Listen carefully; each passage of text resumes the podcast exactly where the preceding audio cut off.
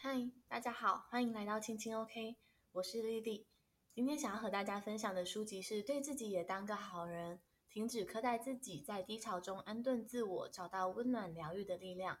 这本书呢的作者是全娥润，是一位韩国作家，由日月文化出版社出版。我们呢，经常是对外人呢，可能会比对自己来得更宽待。常常有听到人会说，诶，在他外头他是一个烂好人。对，那我们能不能对自己也当一个更好的人呢？对，所以这本书的书名深深吸引着我。对，因为我也觉得某一部分其实能够再更善待自己。本书的前言呢，写着我要成为懂得珍惜自己的人，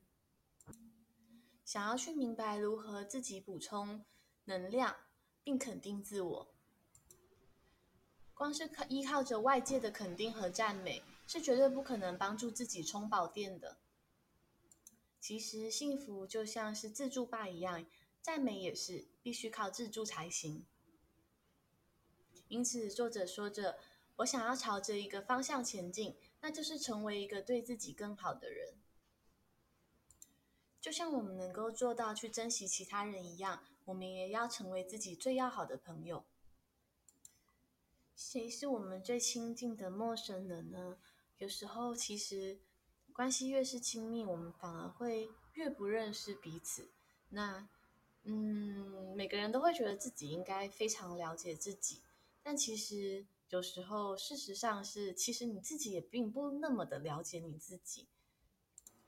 有时候我们会执着在一个时间点上，可能很用力的去看自己的犯错，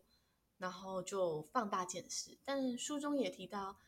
说着过去只是我一路走来的足迹，而不是我的全部。对，只要我们人还活着，就会向前走，我们还有未来。所以有时候如果觉得卡在一个点，那就看清楚了，接受它，放下它，就走过去了。有一段时间，因为我后来的身体就是经历了一场骨髓移植，那其实在生病的这些过程，我一直在想，到底是发生了什么事情让我必须要去承受这些病痛的痛苦。我一直检讨自己过去做错了什么事情。那过去大学的我，我觉得是一个过分努力的人，对，做什么事情都很极端，想要有很好的成绩，那又希望社团表现很好，那什么都想要，什么都想抓，什么都不想失去。对，但是偏偏我以为我什么都没有失去的时候，其实我正在失去我的身体健康。对，那书中有一段话其实蛮安慰到我的，他说那些自以为是很努力的事情呢，其实只是一种暴力。对，那回想过去，我觉得某种成分呢，其实它就是对我身体的一种暴力吧。对，但是过去的事情就是就过去了。那现在我也走在骨髓移植的康复路上，所以就是好好的向前看，好好的珍惜当下，就是也不用再过度的去责备过去的自己。书中提及，无论是面对自己还是面对他人，要时时刻刻保持着关爱，是一件多么麻烦和耗费心思的事情。然而我现在在此刻也才了解到，正是因为如此，这件事情才会显得更加珍贵和必要。然而我觉得在我们的人生之中，就是有时候自己会失去一种对自己的好的勇气。对，之所以会用勇气这个词呢，其实我觉得善待自己其实也是一种很勇敢的事情。有时候我们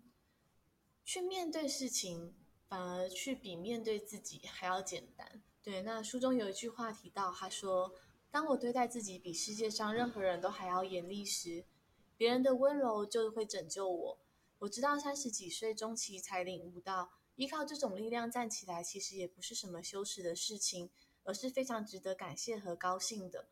我可真是的，都长到了这么大，真不知道为什么还会有这么多事情需要领悟。对，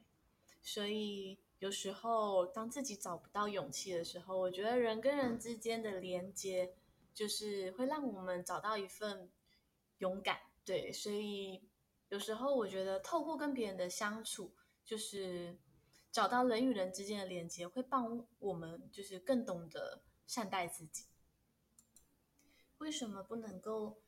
好好的对自己？嗯，我觉得有时候其实是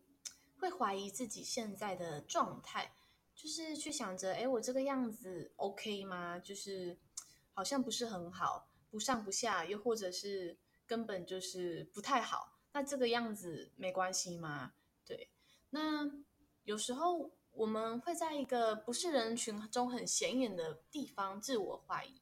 但找出不显眼的之处，却会是那种生命中格外珍贵、珍值得珍惜的地方。作者说着，明明有很多事情都可以做得很好，但是不知道为什么，眼里最先看到的往往都是不足之处。直到有一天，我在阅读一本研究心理学的作者所撰写的书，这样的我也不也是不错的一书时，我才恍然大悟。实际上，在发生类似事件时，负面情绪会强度会比正面情绪来得大，而且持续的更久，也会夺走更多的注意力。负面情绪往往会占据主导的地位，这样的现象就叫做负面偏误。换句话说，跟好的事情比起来，基本上我们比较容易受到坏的事情影响。当作者想着我这个样子没有关系吗？而感到浑身不安时，我会试图计算害怕改变的部分，以及我希望永远保持这个样子的部分。对，那我觉得光是想到我想要永远保持如此，就是我此刻拥有的东西的时候，那种瞬间的幸福感就是会充满感恩，因为我们会觉得其实我现在不想失去的，也就是我现在相对拥有的，其实非常的多。我想光是那种存在，简简单单的自我存在，就是一种生命中很细节但很美好的地方。好好的对待自己，当然包括就是对待自己的身体，还有自己的心灵。对，那嗯，到底是先有的身体感受，才有了心灵的感触，还是先有了心灵的感触，而身体做出了回馈？其实我觉得这两者之间是一种相互扶持，所以不管是了解自己的身体还是心灵，其实都是需要长时间的练习。在看书中有一个篇章的时候，就是我的内心受到了共鸣，就是作者分享他自己右耳曾经有一度时间是听不见声音的。那面对这种情况，当然就是真的会很慌嘛。当时的情况可能是那种恐惧跟自我怀疑都会不断的涌现，直到有一次作者遇见了他一个朋友，就是他那位朋友呢，其实也是有一边耳朵听不见。当我们听见了身边的人，他可能有一些面临困难，或者是身体上面临的不适，就是身为他的朋友，就是我们一定会觉得其实也有一点心慌嘛。那作者分享着，他说，诶，他对于他那位有一只耳朵听不见的朋友，就是他第一次询问他过后，那他好几个月过去了，他说他其实想问，但是又不敢问。对，但是他一种一直想问的那种情绪，其实就是暴露了他其实很想对朋友掩饰那种他内心的不安。对，好像仿佛是你问了他说，哎，你还好吗？那其实有时候这句话出口的时候，其实好像是对自己内心的一种交代，好像把不安放下了，你好像很期待听到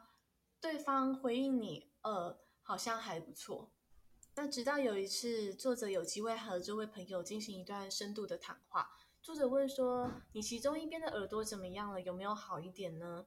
那他的朋友回他说：“诶，我从刚开始听不见的那一天起，就一直处于同样的状态，跑过了好多间医院啊，也吃了药，可是就是不见任何的状况起色。”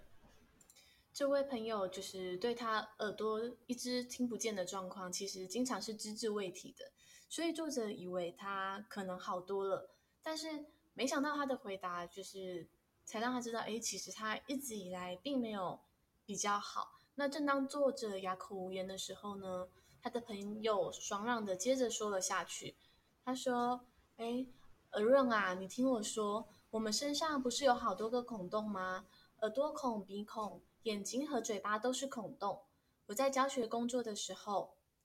接触到了许多人，在这个过程中，我的能量似乎就是从这些孔洞渗透出去的。毕竟不管怎么说，我都必须一直关心别人，不是吗？如此一来，根本就没有能量能够装进我自己的心里，只会一直向外流去。所以我的身体暂时堵住了我一个耳朵孔，就是为了要让我去拯救我自己，为了要让我活下去。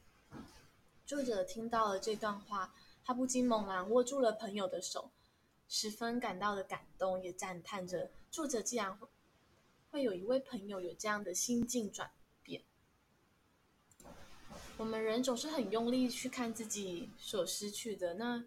对于拥有的，又或者是说对于真正失去的，我们能不能够转个念去面对呢？我们不用在别人的身上找寻快乐，就是有时候假设一个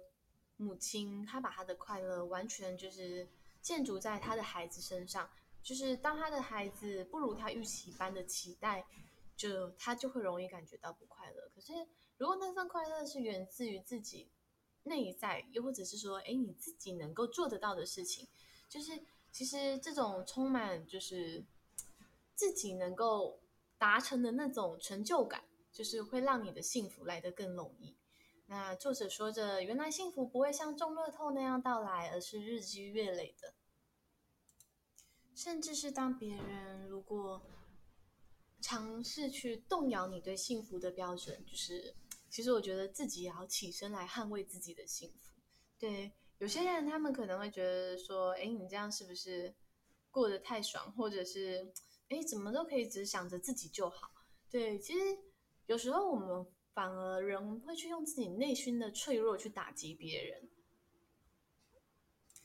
可你的人生完全不属于任何人，只属于你自己。所以就是找到自己的幸福的方式，那就这么一直幸福的过下去。我觉得幸福和你所有想要拥有的东西一样，不管是爱情、健康、金钱，就是幸福也是必须主动去追求。分享书中一段话：其他人不会认可这份幸福，其实并不是你应该要考虑的。这份幸福会不会因为太过琐碎而微不足道，所以难以向别人启齿呢？一直以来，每次遇见幸福的时候，我会产生这种傻乎乎的烦恼。这就是为什么我一直没有办法以路上发现的微小幸福来填满自己的内心，因为我感觉在某处会有更大的幸福等着我。我感觉应该要有比这个更像样的幸福出现才对啊。有多少个瞬间，因为深信在某个地方会有更棒的、更巨大的幸福，而让我加快了脚步。然而带着这样的心情，越走越快，越走越远，只会感觉到越疲惫而已。直到我累得瘫下来之后，倒在地上，我此刻才终于醒悟过来，如果我仔细收集一直以来遇见无数个幸福，那么现在的我应该就足够幸福了。原来幸福不会像中乐透那样到来，而是像小猪铺满一样，在收集一百元、两百元的过程中，它会逐渐变得沉甸甸的。接着，我们再把一次次揽在怀里的幸福，成为自己的幸福。幸福是如此，对自己的信任，我觉得也是如此。嗯，那些微小而明确的瞬间，都是真实的，也是更加珍贵而生动的东西。作者说着，不要因为自己那份不安的内心烦恼，我能够做好吗？就感到忧郁而停滞不前，即使膝盖满是淤青，也必须努力的站起来，试图往前再跨出一步。在这个世界上，有太多妨碍我们相信自己的事物了。不过，即便如此，你还是要努力相信着自己。愿我们每一天都能够把这段话送给自己。一天份的信任，一天一天，日积月来也会变成很大一个信任。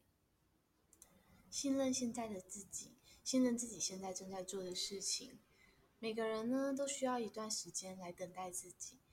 嗯，也许是理解自己的过程，我们会发现，诶，其实自己还有这么多自己也不知道的事情，我们会在这个过程中呢，学会如何照顾自己，学会如何讨好自己，如何逗自己开心。同时间呢，在这个我们蜕变的过程中呢，我们也不要去计算烦恼自己可以走多远，只要去相信自己现在在投入的这件事情就好了，只要相信自己能够把自己的这个当下爱好就可以了。接受人生其实就是一连串的随机状况，难免会由于意想不到的成功和失败而感到激动与心痛。我们去接受那些情绪，就是了解情绪并不代表我们自己本身。当然还有包括你所有的付出产出，其实也不等于你这个人。对，并不是说诶你无限付出的越多，好像你这个人越完整。对，最后以作者书中的一句话作结，所谓的人生并不是在脑海中成型的，所以有很多的事情唯有亲身经历才能够有所体悟。尝试去抓住自己伸出来的手，坚强的站起来，才能够迎接明天的到来。好了，以上是这本书的分享，那谢谢你的收听，我们下次见喽，拜拜。